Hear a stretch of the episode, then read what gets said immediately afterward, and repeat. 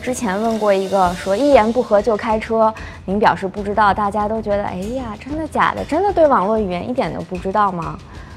隐隐约约知道一点儿，但不是很准确。我考您几个吧。可以，第一个，扎心了老铁，扎心了就是很受伤害，就内心受到了巨大的创伤，说马爷，我为你疯狂打 call，对？就是呼唤你嘛。那还有啥意思啊？就是粉丝对偶像的一种支持、打气那。不是点赞吗？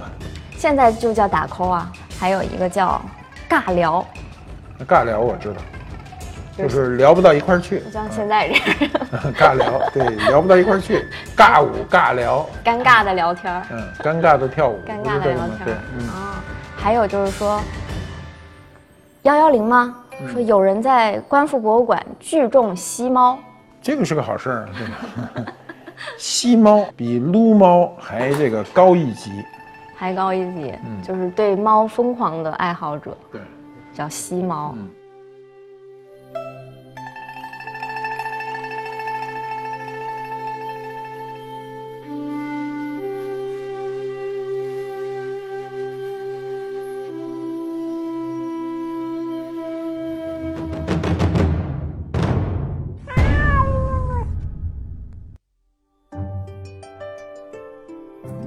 官复都督，尤为正啊？我们曾经说，我们想这个谈一组博物馆系列啊，有的大博物馆比较好谈，你光博物馆就谈不完，比如美国大都会博物馆、英国大英博物馆，这都非常好谈，因为里头的内容太多。但有很多博物馆非常有特色，但是它谈起来的时候呢，就是公众不会那么了解它的呃周圈儿啊。我们现在老有个词儿叫周边啊，它的周边环境是什么呢？不大清楚。所以我们这一次谈呢，波士顿博物馆啊，美国波士顿博物馆，它全称是波士顿美术博物馆。我们要了解啊，波士顿博物馆呢，首先要了解波士顿的地理位置。呃，我跟别人来介绍美国的时候啊，我特别喜欢用类比的方法，这样类比的方法呢，你比较容易记住它的大约的地理位置。比如有人一问我说西雅图是哪儿啊？啊，西雅图原来是这个波音飞机的这个总部啊，最早它是波音飞机总部。那么我就说西雅图就是啊美国的乌鲁木齐啊，这你一下就记住了，它在美国的西北边儿，对吧？那么有人问我休斯顿在哪儿？我有一个很好的朋友呢，在休斯顿啊，我跟他关系非常好，经常还通个电话。那么休斯顿就是美国的广州，很好记，它那个气候也是这种状态，就是它是这个潮热啊，这个一个气候。那么波士顿是哪儿呢？波士顿呢是美国的东北，啊，就是美国的沈阳。只不过呢，这个波士顿它临海，临海呢它的气候相对比内陆要好一些，它首先不那么干燥，那么海洋是个巨大的空气调节剂，啊，呃，夏天呢它能帮你降降温，冬天呢它还可以散散热，所以呢，临海的国家相对来说气候没那么残酷。你比如说说我们的近邻日本呢，日本同样的时候跟我们同样的纬度呢，它比我们湿润，而且还暖和舒服。那么美国的这个东部啊，和中国的东部呢是非常接近的，也是有一个很长的海岸线。但不同的是，就是波士顿临海了，我们的沈阳不临海啊。那么波士顿这个城市的重要性是什么呢？是波士顿它是离欧洲最近的一个港口，这一点非常重要。我们都知道，欧洲的历史文化、工业都比较发达。英国工业革命成功以后呢，它开始就扩张扩张啊，它扩张呢，就是所有的人只要他获得一个成功，他第一要抢占别人的土地。那英国资本主义革命成功以后，他就扩张土地啊。你知道，说英语的这个呃国家呀，不用问啊，全是当年英国人土地扩张时候留下的儿子，比如大块的国土啊，加拿大国土啊，在这个仅次于俄国啊最大的国土说英语。美国不用问，土地呃比我们略小一点儿，也在世界上排名是大国家嘛。再有澳大利亚，这都是土地非常大的。这个呃，从土地的面积来说，前五里啊有三名都是说英文的，但这三个国家说英文的呢，都是当年英国人留下的这个儿子们。那么欧洲人啊，第一次踏上北美大陆呢，就是马萨诸塞州，就在波士顿附近的这个地方，挨着波士顿很近，没有多少公里啊，就在这儿登陆了。我们知道啊，历史上波士顿有个著名的清查事件啊，导致了美国的独立战争。就最初就是呃这个把这个运过去的茶叶，因为为什么把这个茶叶倒海里去啊？很简单，就是茶叶的利润太高，大家都受不了啊。说你拿这么个东西啊，不就是一喝的东西来赚我们钱吗？所以呢，就导致很多人的利益受损啊。从那儿开始就把这茶叶往海里一倒，就引发了后来的美国独立战争啊。所以我有时候开玩笑说，说美国哈要没中国这茶叶，没准到现在还没独立呢。嗯。就是我们的茶叶的贸易为中国人赚了很多钱，当然也为很多商人，不一定是中国人，比如英国的东印度公司啊，荷兰的东印度公司，都因为这个茶叶赚过巨额利益。所以这种利益呢，呃，一方面会使一部分人赚钱，但是另一方面又会伤及一部分人。那么波士顿这块地方呢，是英国人最首先登陆的位置啊，这里呢。呃，有些东西呢就很有意思了啊，比如美国的第一所大学啊，最知名的大学哈佛大学呢，就是在波士顿啊，就是在波士顿建立的。呃，所以你到美国去啊，如果你去波士顿，你会发现这是美国最像英国的一所城市。我当年去的时候呢，就首先的印象就是，哎，这到处的这红砖房跟英国很相像啊。它为什么跟英国很相像呢？是英国人到那登陆的嘛？就最初登上这块土地的都是英国人，他带去了英国的文化，啊，英国人就开始在那儿建设呀。建设那图纸很简单，就是拿着英国的原封图纸就在那儿盖房了。如果说四百年前登上啊北美大陆的不是英国人，是咱中国人，我估计那地儿大部分都是四合院啊，或者是徽派的房子啊。或者是这个闽南的这种房子，它肯定是要带去自己的文化。那么英国人啊登陆这个波士顿以后呢，大概有一个半世纪的时间，一百五十多年以后呢，它正好是什么时候呢？正好是中国的这个乾隆时期啊，乾隆中后期，一七七六年啊，七月四号，这我们都知道是美国的独立日嘛，就是在。英国人登上北美大陆，从波士顿这个地方登上北美大陆以后，一个半世纪，美国才正式宣告独立。就是英国人给美国人究竟带去了什么呢？在波士顿这所城市里，能看得很清楚，他给美国人带去了最有文化信息的一个环境。所以这个地方叫什么呢？叫新英格兰啊，就这一片啊，包括其他几个州，大概有六个州。波士顿呢，它有独特的口音啊，它的口音更接近于英语。你看这个文化就是这样啊。你最初来的人是什么？他不论隔了多少年，你看他到现在为止，英国人登陆到现在四百年，所以他还保留了这个英格兰英语中的这个一个特征啊。换句话说，它可以叫波士顿英语。它有点像我们中国哈。你看这个，我们去浙江。浙江的语言语系非常复杂，你到哪儿都听不懂吧？唯独你到杭州能听懂。为什么杭州你能听懂呢？因为杭州都是南宋时期的北方人过去的，所以杭州那个话呢，呃，如果站在一个南方人的角度上看，那话有点不伦不类啊，就是它带有浓重的北方口音的一种南方话。这个特征呢，叫文化特征。那么就就跟我们北京人一样，你看我说的这个啊，严格意义上讲，我说的是。带有北京话特征的普通话，我说我还真说不了那标准的普通话啊，就是播音员那个说这个新闻联播那话我说不了，为什么他咬文嚼字啊？我说不了。我说的这种话呢，占一个便宜，是因为普通话是以北京话为基础的，所以我们说起来你们听着还算这个这个容易。如果我说的过快，如果我再说一些土词儿，你可能就不懂了。英国人当然很认为自己非常有文化传统啊，但我们先说他这文化传统啊，不能跟欧洲比啊，欧洲的古希腊、古罗马都比他牛啊，但是他还是非常有文化传统。然后呢，他在工业化革命以后啊，工业革命以后呢，他建立一个充分的自信心。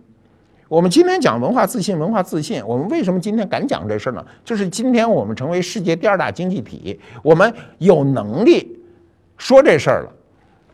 英国人到了美国以后呢，觉得这美国实在没文化啊啊，所以他就带去了很多英英国文化，但英国文化的扩张力是有是有限度的，因为美国当时国土非常大。美国的本土文化是什么文化呢？就我们大家知道的印第安文化，是吧？给你扭来扭去的啊，就是那种很原始、很质朴的一种文化。呃，去过美国的人都知道，波士顿这个城市是一个显得非常有教养的城市啊，所以波士顿呢就被誉为美国的雅典。你看，美国人要把自个儿往高了抬，他也不能说他是自个儿美国的什么，只能说美国的雅典啊。把这个欧洲最文明的地方搬出来，镶在这波士顿头上。在一六三五年，他建立了第一所美国的公立学校，是吧？叫拉丁学校。然后三六年，你看很快啊，就建立了我们人所皆知的哈佛大学。我们今天都知道，中国人哈，只要考上哈佛的都牛的不行啊！我记得前些年还有一本书叫《哈佛女孩》啊，你想想。这哈佛女孩多了，不这一个，就因为这是一中国的孩子，考到美国去，考上了哈佛，让所有人都都羡慕。其实这个波士顿旁边还有很多很好的学校啊，你比如耶鲁啊，耶鲁大家都知道，还有麻省理工学院。麻省理工学院很多人都不明白啊，就问我什么叫麻省理工学院？麻省理工学院实际上是个简称，美国没有省制，美国都是州制啊。麻省实际上是马萨诸塞州的简称，叫麻省，这一听就是中国人给译的。呃，严格说它叫马州啊，这个理工学院现在叫麻省理工学院。当年译的时候，这马马不分，马是二声，马是三声，所以他就写成了麻省啊。现在都叫马萨诸塞州啊，写我这马字儿啊。但是呢，麻省呢又写那麻字儿。所以很多人都闹不清楚，说这麻省理工学院跟这个马萨诸塞州理工学院有什么关系呢？他俩就是一个学校。由于波士顿呢是这个距离欧洲最近的美国的主要港口，所以它向外发展贸易呢，它就有便利条件，所以它就出口是吧？比如酒啊、鱼啊、盐呐、烟草啊等等，它就成为。当时世界上最富裕的国际的商港，港口有很多种，一种是商港，还有这就是渔港，专门打鱼的，打鱼的人从这儿出港，做商呃经商的人不从这儿出港。那么，你有海上霸权，就一定掌握了啊这个近代史上的这个主动权。那么。这一时期呢，波士顿的很多名门世家后来就成为了美国社会文化的一个精英。大家都知道的就有什么，比如这个波士顿的这个呃婆罗门啊，这就是他们被称之为这一组人都是后来美国社会文化的一个精英。从十九世纪后期起呢，波士顿文化就开始繁荣起来了，因为经济好了嘛，经济好了肯定文化繁荣。我们今天的经济好，文化就繁荣；经济不好，文化肯定繁荣不起来，没工夫先弄吃喝去。中国人呢，他缺乏一种海洋意识，是源于我们是一个非常的这个传统的农耕社会。农耕社会对海洋没有概念。第一，我们远海，离海就远啊。第二呢，我们是靠种地活着，靠种地发财。过去啊，有一个土话叫“丑妻近地破棉袄”啊，老婆孩子热炕头啊，这都是文化。你比如文化中，我们也有说“父母在，不远游”。什么叫丑妻近地破棉袄呢？就是老婆长得丑啊，踏实，干活啊，你出远门也不担心。近地是什么呢？过去的农民啊，有地这日子就好过。这地离家远啊，不合适。第一看不住啊，容易丢东西；第二呢，劳动成本大。说你们家有块地，离你们家每天走着好几个小时，不合算。所以丑妻近地破棉袄，这都是破棉袄。别看破，呃，遮风避雨。老婆孩子热炕头，是我们最向往的过去啊，在农耕社会最向往的一种生活状态。那么父母在不远游呢，就是呃一种文化理念。这种文化就有点害我们在近代史上。这种文化是使中国人很难走出去。你们注意看啊，凡是华侨盛行的地方，凡是愿意走出去到国外打拼的，都一定是沿海地区，对不对？我们的福建沿海地区、广东沿海地区、这个浙江沿海地区，这人都愿意往外走。但是，一到内陆，那你就说百不足一二啊，跟人家没法比。我们除了明初啊，郑和下西洋，我们都知道郑和这个七下西洋啊，其他的时间呢就开始海禁。这海禁就是一次接一次的，开开一点就彻底关门，一关门就是一百年、二百年。所以呢，中国人就不注重啊，不注重这个海洋给我们带来的好处。我们曾经有过海上霸权，对吧？我们多次讲过啊，郑和下西洋第一次团队出去的时候，两万五六千人。相当于今天啊，像美国的尼米斯航航空母舰出海的时候才六千人，我们当时的那个船队的光人员上讲是它四倍。那么，如果啊，如果中国人当时有这种海洋霸权意识，如果我们当时啊运用我们自己的海军力量，啊，这个不停的扩张，那我们今天第一国土远不是这个样子，另外。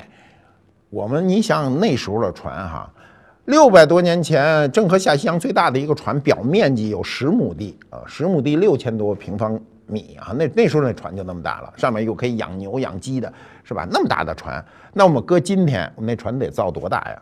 我们今天要看那个美国那航空母舰，看着都叫小船，说那来了一堆的小船，那我们船能做造特大。可惜我们没把住，没把住这机会，是吧？我们把这个拱手相让，所以到哥伦布发现美洲大陆的时候，我们那船又小了，又不行了。这事儿就熬着熬着熬着，就熬到了一八二零年，美国的第一批移民潮啊，就这时候到来了，就大量的人涌向美国，因为英国人登陆已经有我算算啊，这个呃一一六二零到一七二零一八二零二百年了啊，整二百年了。两个世纪过去了以后，这个波士顿也建设的很好了，是吧？呃，整个美国的土地扩张啊，到处都有土地，到处都有人发财。这样的话呢，大量的欧洲人呢就就往美国奔啊，土地土地富裕嘛，欧洲土地还是紧张的嘛。这时候又有大批的爱尔兰人、意大利人就搬到了这里，搬到了波士顿。那么他带来了什么呢？就带来了罗马的天主教。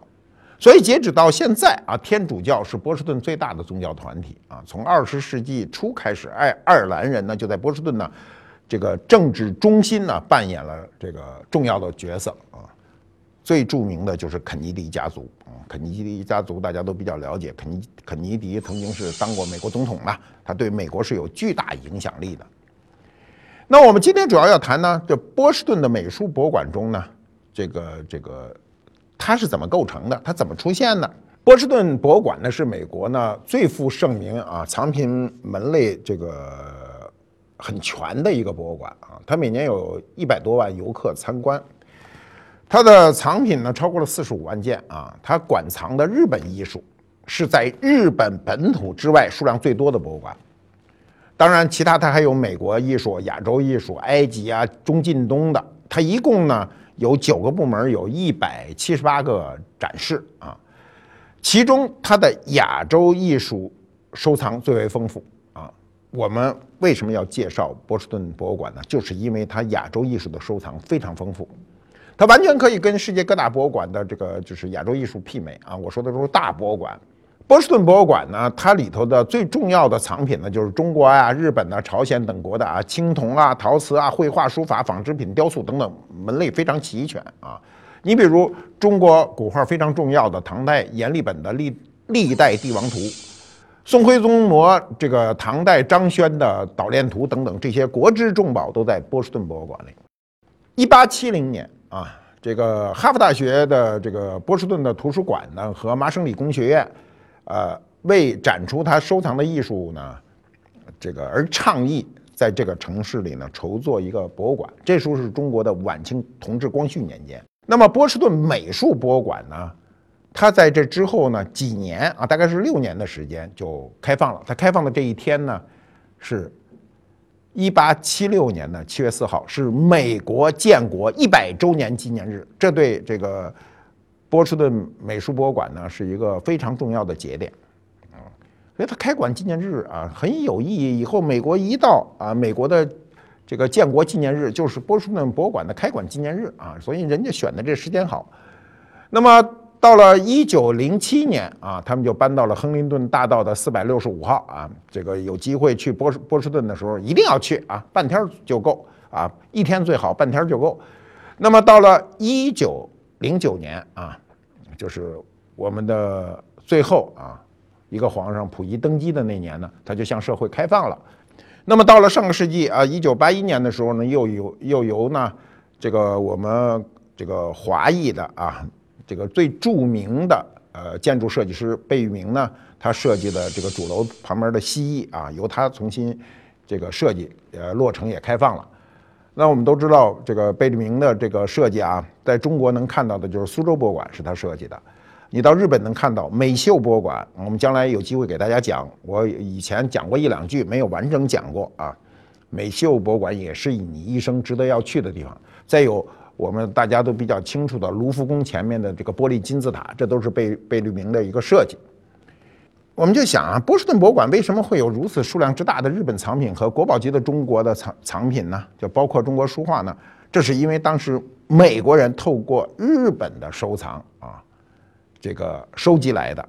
这有两个人啊，起了非常重要的一个作用，一个是美国的哈佛学者呢，叫费诺罗萨，还有一个是他的学生呢，叫冈仓天心。呃，波士顿博物馆呢，它在一八七六年的正式对外开放的时候，日本部啊就是它一个啊就是一个部门啊，因为明治维新啊，明治维新，我们稍微对近代史有点了解的人都知道，它就是相当于中国清末时期，它是一八六八年到一九一二年呢这个时期，日本大力接收西式教育，推动了呃日本和美国的一个交流，日本明治维新呢，它成功大获成功啊，所以这个。呃，日本呢就经济就发展起来。中国呢当时有一个百日维新，就我们所说的戊戌变法。我们在明治维新之后，但我们的百日维新呢失败，失败，所以就按照我们过去的说法，就是我们就沦为了这个半封建半殖民地。十七世纪啊，就是三十年代末啊，相当于我们就晚明的时候呢，日本也是实行闭关锁国政策。政府呢关闭了所有的港口，驱除呢外国人啊，也禁止国人出境啊，违者就得处死。当时呢，不知道他出于什么考虑啊，他给两种人呢开口子。第一个呢是给荷兰人、欧洲人，他只给荷兰人开口子；第二个呢就是给咱中国人，给中国人开口子。所以呢，荷兰商人、中国商人除外，剩下的人都不许做生意。但是啊，这个。你们这两拨人啊，荷兰人和中国人呢，你只允许在日本的长崎港呢进行贸易。那么，十七世纪的中叶啊，日本迅速了就填补了，这是中国由于政治动荡，因为十七世纪中叶是呃我们的明清交替。我们的明清朝代一交替呢，政治动荡啊，经济都比较衰退。这时候这个口这个空子啊，让日本人钻了。他欧洲市场的瓷器就短缺了，一短缺怎么办呢？日本瓷器就就跟着就把这个窟窿填上了。那么日本的瓷器就趁这时候运往了欧洲呢，去赚钱。比如我们都知道，日本瓷器中有两大门派啊，也这个风格啊，一种叫世幽卫门，对吧？过去看这个呃。一休和尚时候老喊“世犹未门”，就是这个“世犹未门”，还有一万里啊，“世犹未门”和一万里风格呢，是日本瓷器中的比较典型的风格。比如我们上海的观复博物馆里啊，它的东西馆里就在展出一种外销瓷，其中就有一个巨大的康熙年间的一个青花描金、带有矾红的松鼠葡萄纹的将军罐。那东西是我在荷兰买过来的啊，那东西这么老粗，这么老粗，这么老高，一对儿。当时我看见以后挺震惊的啊，很少。那么这件东西呢，我们现在定为它就是康熙年间的啊，这个叫一万里风格的一个中国瓷器。但是你仔细去看的时候呢，它不排除什么呢？不排除这件东西的原始状态是中国人在景德镇烧的，就是它的青花部分，它上面的金彩和红彩。不排除是日本伊万里风格，就是由日本人填彩。那么当时最大的钱被谁赚去了呢？被日本人赚去了。日本人从我们这儿买了一个青花的大瓶，然后跑到他那儿呢，因为那时候正好是。就我们有点闭关锁国嘛，也动荡嘛，他拿去呢再添枝加叶，然后卖到欧洲去。这类的瓷器在当时的价钱，我认为比我现在买的还贵呢。我们在这个几百年前哈，中国瓷器的就是油漆定制的很多带有徽章的瓷器，在那种在当时的社会下的那个性价比比现在贵。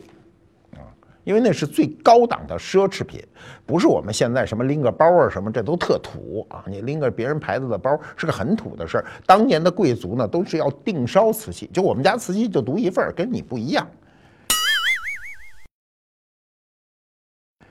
那么在这个对外隔绝啊，就日本人对外隔绝了也两百年。那幕府时代的这个日本社会呢，它比较稳定啊。第一，它它国家国土比较小；另外一个军人政权嘛，相对都比较稳定。那么。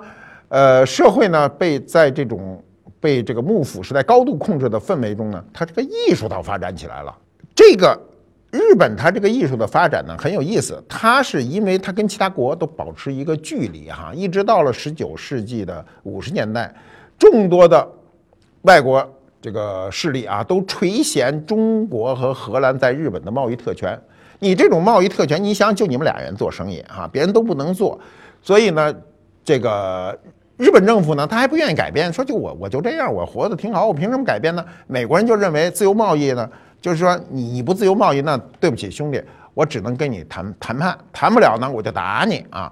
所以到了一八五三年啊，你记住这时间点都很重要。一八五三年就是中国的第一次鸦片战争和第二次鸦片战战争之间，我们知道第一次是一八四零啊，第二次一八六零，在两次鸦片战争之间呢。美国的这个海军司令啊，这个海军司令叫马修佩里啊，就率着舰队呢，就到了今天的这个东京啊，就当时江户啊，到就江户。美国海军司令马修到了这个浦贺港以后呢，他是先礼后兵啊，他先写一封信给日本的这个统治者说啊，就是他说的有点呃软中带硬，绵里藏针啊，就说呢。就说我现在要求你们打开国门，跟我们贸易啊，咱们先礼后兵。如果您还不打开国门，那就这么着吧，就咱打一仗啊，咱打一仗。政治的最高效的手段一定是战争，一打仗这事儿就全解决了。所以这个呃事件呢，史称叫黑船事件，也称黑船开国啊。你想这事儿呢，为什么说人黑船呢？就是你多少有点不讲理啊。那么这一教科书式的这个典型的这个炮舰外交呢，它马上就奏效了。你说它管不管用？管用。日本呢，就也就不抵抗了，它迅速瓦解了。很快，日本就被迫加入了国际市场，并成为了这个活跃的参与者。因为大家都愿意做生意，只是当时的政府不愿意做生意。由于他们都加入这个生意呢，很快呢，就是这个进入了世界的全球的经济体系。所以日本发展的就非常的快。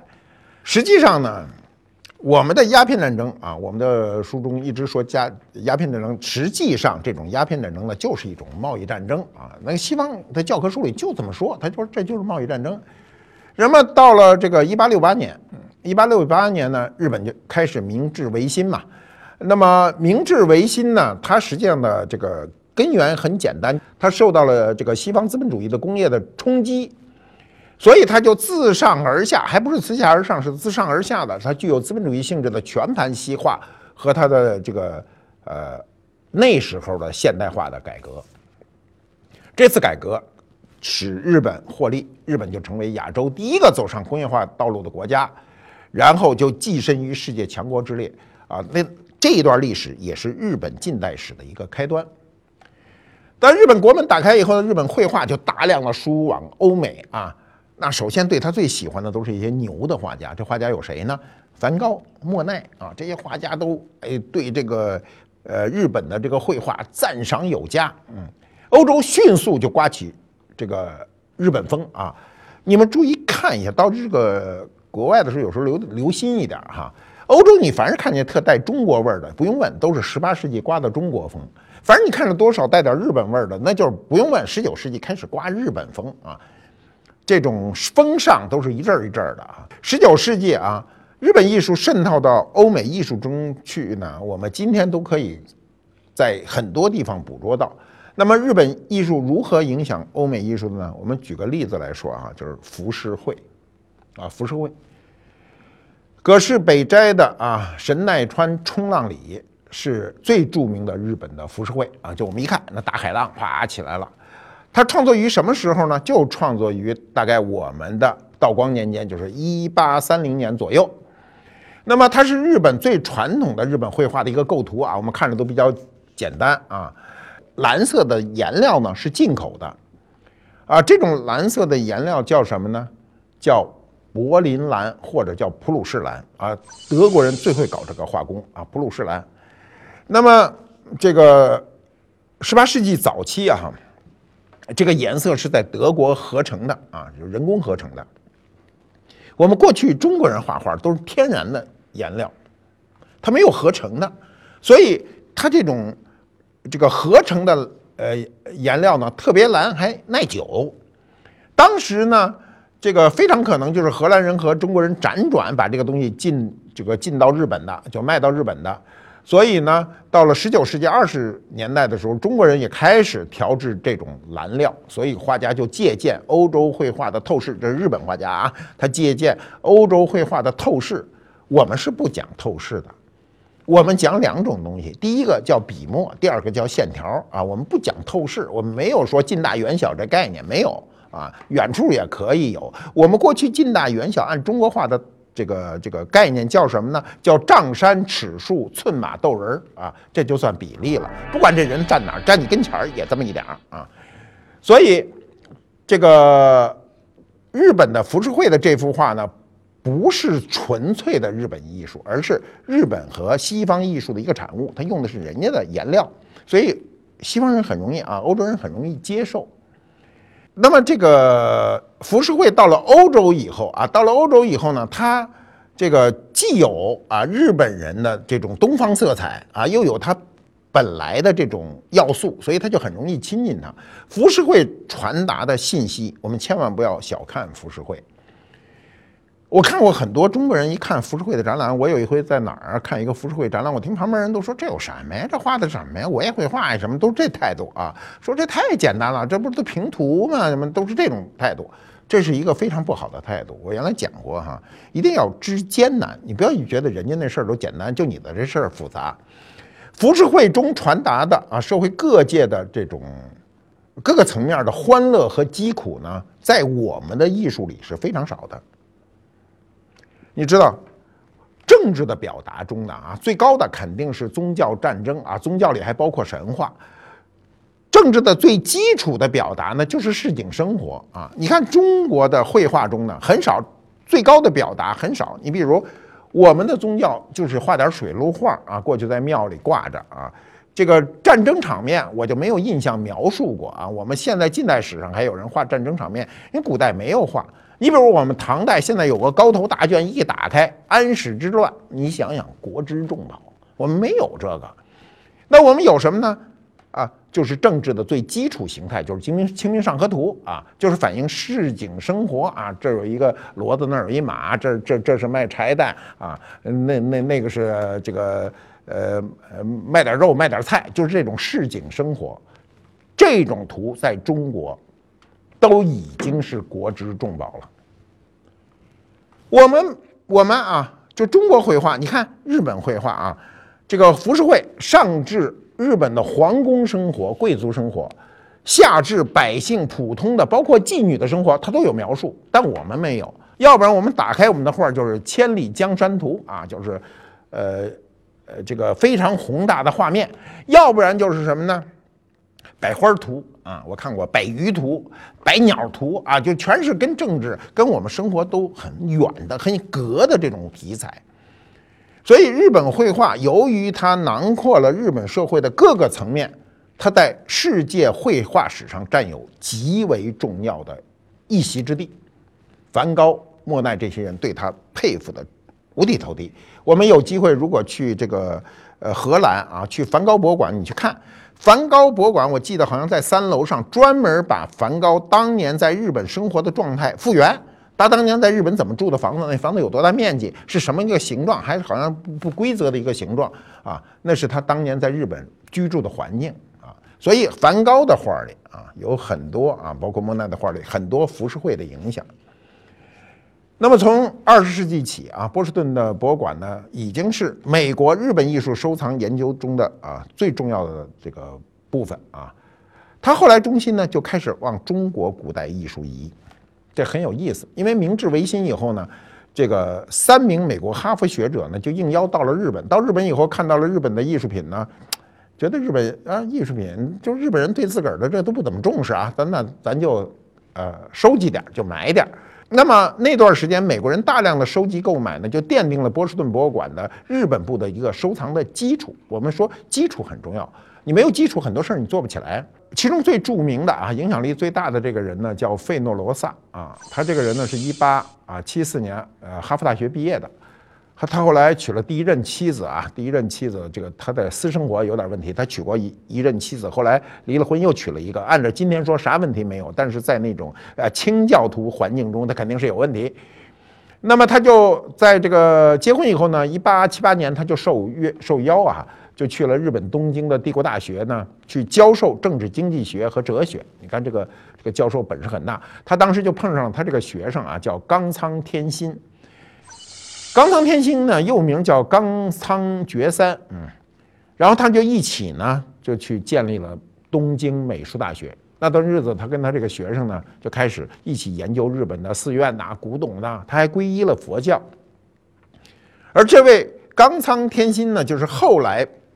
美国波士顿博物馆搜集中国古画的关键人物，一个日本人，在冈仓的这个协助下啊，就是波士顿博物馆买了大量的日本艺术品。那么，在这个一八八六年的时候呢，这个冈仓呢，就是把他大量收集的这个中国和日本的艺术品呢，卖给了波士顿的一个医生。这个医生叫韦德啊，你知道医生过去都特有钱，救人的命嘛，所以得多挣钱。那么这位医生呢，后来去世以后，把自己所有的东西捐给了波士顿博物馆啊，波士顿就落下这么一笔巨额的财富。一八九零年啊，这个费诺罗萨回到了波士顿啊，担任那个波士顿博物馆的东方部的头。从那以后，他就开始呢，就是收集中国画啊，呃，他。波士顿博物馆收藏的非常重要的有这个五百罗汉图。五百罗汉图是一个很有意思，它南宋时期的作品，巨幅作品。原来在京都的大德寺，因为日本只有日本能把这东西保存下来啊。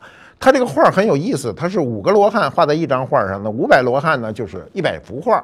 这一百幅画呢，后来经过各次展览干什么，也有丢失的，也有破损的啊。那时候没那么重要了。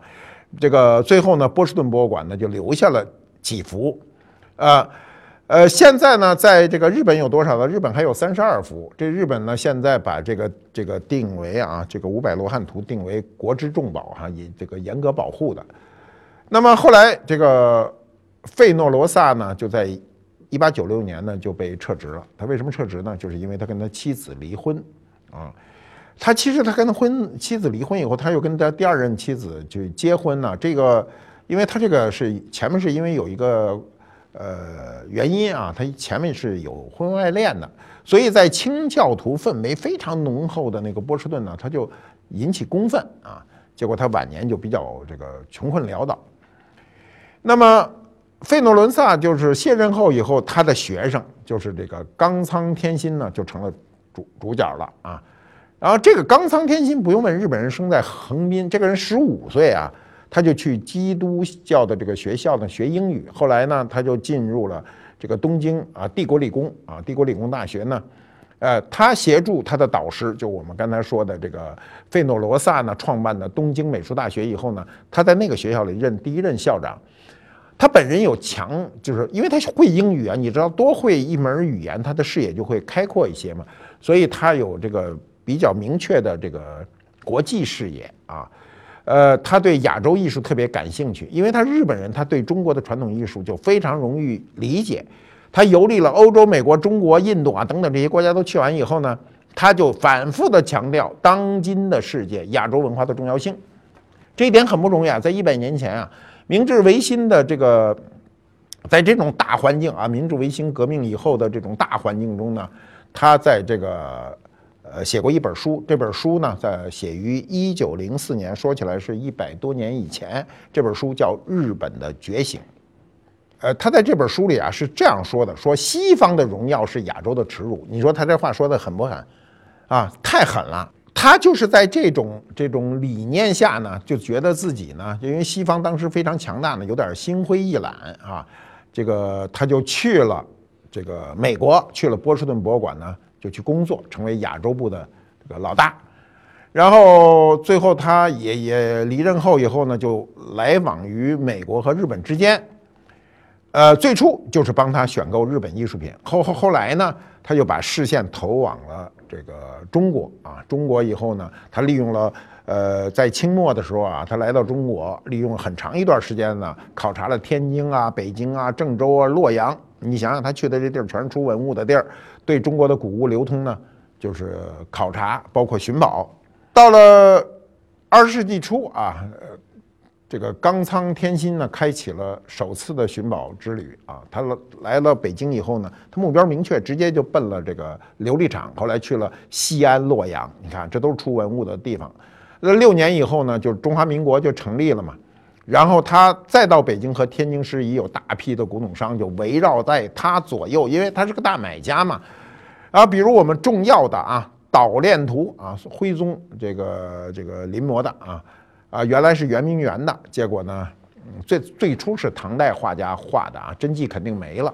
现在这个宋徽宗的这个摹本已经是国之重宝的啊，这个也买走了。比如五代董源的《平林祭色图》，比如南宋马远的《柳岸远山图》，还有南宋夏圭的《风雨行舟图》等等啊，这些呢，都通过冈仓天心的手呢，都弄发到美国去了。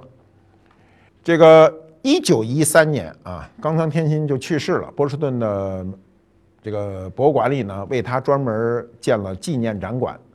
啊，我们从冈仓啊收集的这些古物就可以看到，他呢改变了美术馆的收藏重点，叫什么呢？叫从日本到中国。为什么它是远东最重要的啊？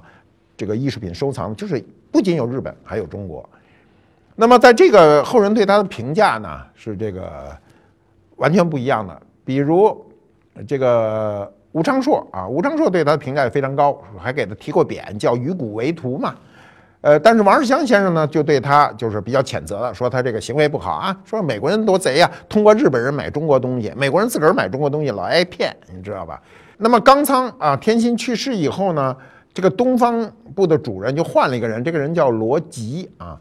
他跟日本山中商会呢就特别熟。一九一七年的时候，他从山中商会以那时候两万五千美金呐，非常大的价钱购入了南宋陈荣的《九龙图》啊。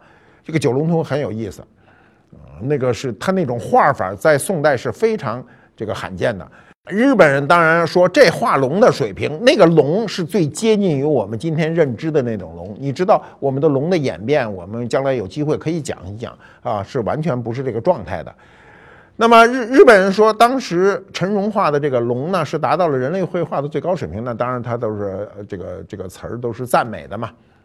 那么这东西有多重要？这九龙图啊，我告诉你它有多重要啊！去年春天啊，纽约的亚洲艺术玉石周上还卖了一个陈荣的六龙图，那画九个龙，这就画六个龙，少画三分之一。那么这六龙图一出现，很多人很很这个这个这个。就是惊讶，说怎么会有这样的国之重宝就拍卖呢？我有一朋友啊，他特别想买，他跟我这么商量，他说你这个东西，呃，这个呃，应该花多少钱买？我这么给他建议，我说这样啊，你花一个亿肯定是买便宜了，你花两个亿呢，那就买着就合适，你花三个亿买到呢，叫合理啊，叫合理。你花四个亿就偏贵，你花五个亿那肯定你买着了。结果呢，他去买哈，他出到俩亿，他就想买着合适，结果没买着。这这画拍了多少钱呢？拍了人民币大约三点四个亿啊！你想六龙图三点四个亿，那九龙图值多少钱？你自个儿去去算啊！波士顿博物馆我去过啊，我去过参观啊，这个去过两次，两次参观呢，呃，距今天已经过去也很多年了。现在日子过得快，随便一晃就十年二十年的就过去了啊。那么我在波士顿博物馆里呢，那时候我去看的时候，它跟大都会有一个明显的不同，大都会的人呐，永远是摩肩接踵啊，人乌泱乌泱的，但是波士顿呢比较清静，人少啊，就是。因为这个很简单嘛，大都会在纽约，波士顿博物馆在波士顿，波士顿相对来说呢，呃，游客也少啊，呃，反正就是人少，去了以后呢，很舒服啊。那波士顿旁边还有这个哈佛大学博物馆，那也人少，所以呢，我当时去参观的时候呢，看完了以后出来还买了很多纪念品，出来还跟一个朋友吃饭，吃饭谈得特高兴，最后把那些纪念品全都留在餐馆了，离开餐馆很久才想起来。所以那些纪念品啊，到今天啊，这好多年过去了，还扔在人那儿呢。我们今天就说到这儿啊，今儿说的有点长啊。这个我们看看东西。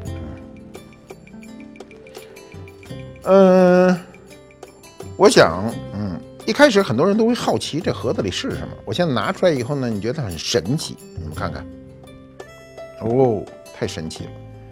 啊，这东西怎么这么洋啊？呃，这是一对儿啊，我就给你拿了一件，它是一对儿啊，对着的，很漂亮。它是这种粉青釉带暗刻花的一个花瓶，这花瓶什么时候的呢？乾隆时期的啊，乾隆时期的。呃，乾隆时期就是十八世纪嘛。那么镶制是什么时候镶制的呢？是这个十八世纪镶制的啊，它这种铜的。完全手工的、簪花的、最后鎏金的啊，这种都是当年欧洲贵族的这个定制的。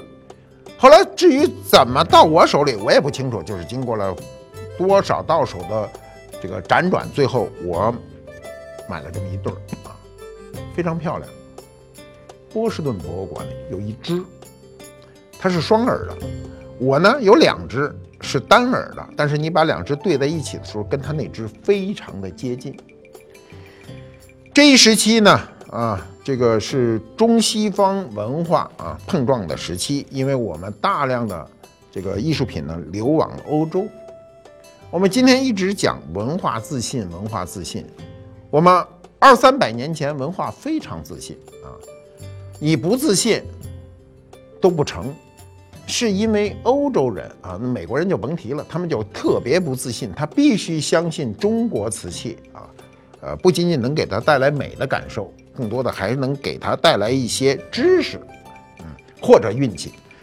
这类东西呢，其实保存下来的并不是很多啊。当年在欧洲镶制它的成本，嗯，非常高。你想想，我现在都不知道它怎么弄上去的啊。这像这样的东西镶的时候非常危险，稍微有一丁点儿技术跟不上或者呃失手，就会把瓷器打破。在使用当中呢，你们可以看到啊，这东西啊漂亮吧，非常漂亮。希望你们能够从这样一个东西方文化结合的一件艺术品上，领悟到我们今天给你讲博物馆的一个良苦用心。我们就今天说到这里了，我们下一次见。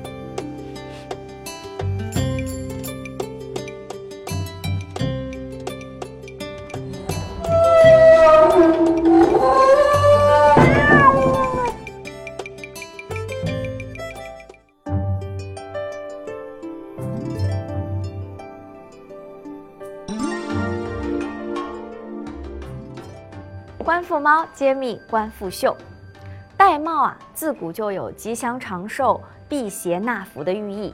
花纹呢晶莹剔透，色泽又明亮柔和，所以从战国时代开始，我国就有很多以玳瑁制作的装饰品和工艺品了。西方人其实也很喜欢玳瑁，那大家可能会发现，女士呢喜欢把它做成梳子啊、手镯或者是扇子。男士呢也会把它做成书房的文玩用品或者是眼镜框，但是我们都知道，其实呢，玳瑁是一种有机的宝石，由角质和骨质等有机质组成的，它来源于同名的海龟，就叫玳瑁，是这种海龟的龟壳。那其实这种海龟啊，从一九九六年开始就被列为了极危动物，在中国的近海也几乎是绝迹了。因此，今天我们还是应该要保护玳瑁，抵制海龟制品。所以呢，今天我就来给大家介绍一款不是用玳瑁做的玳瑁杯。其实这个玳瑁釉啊，它是在以黑釉为底釉的这个器物上呢，烧制出黄褐色相间的斑块儿。那这种斑块啊，和玳瑁的那个花斑就非常的相似，所以叫做玳瑁釉。那想要烧出这种仿生质感并不容易，据说啊，这个温度控制上上下超过一度都不行，否则烧出来的自然度和层次感都会差很多。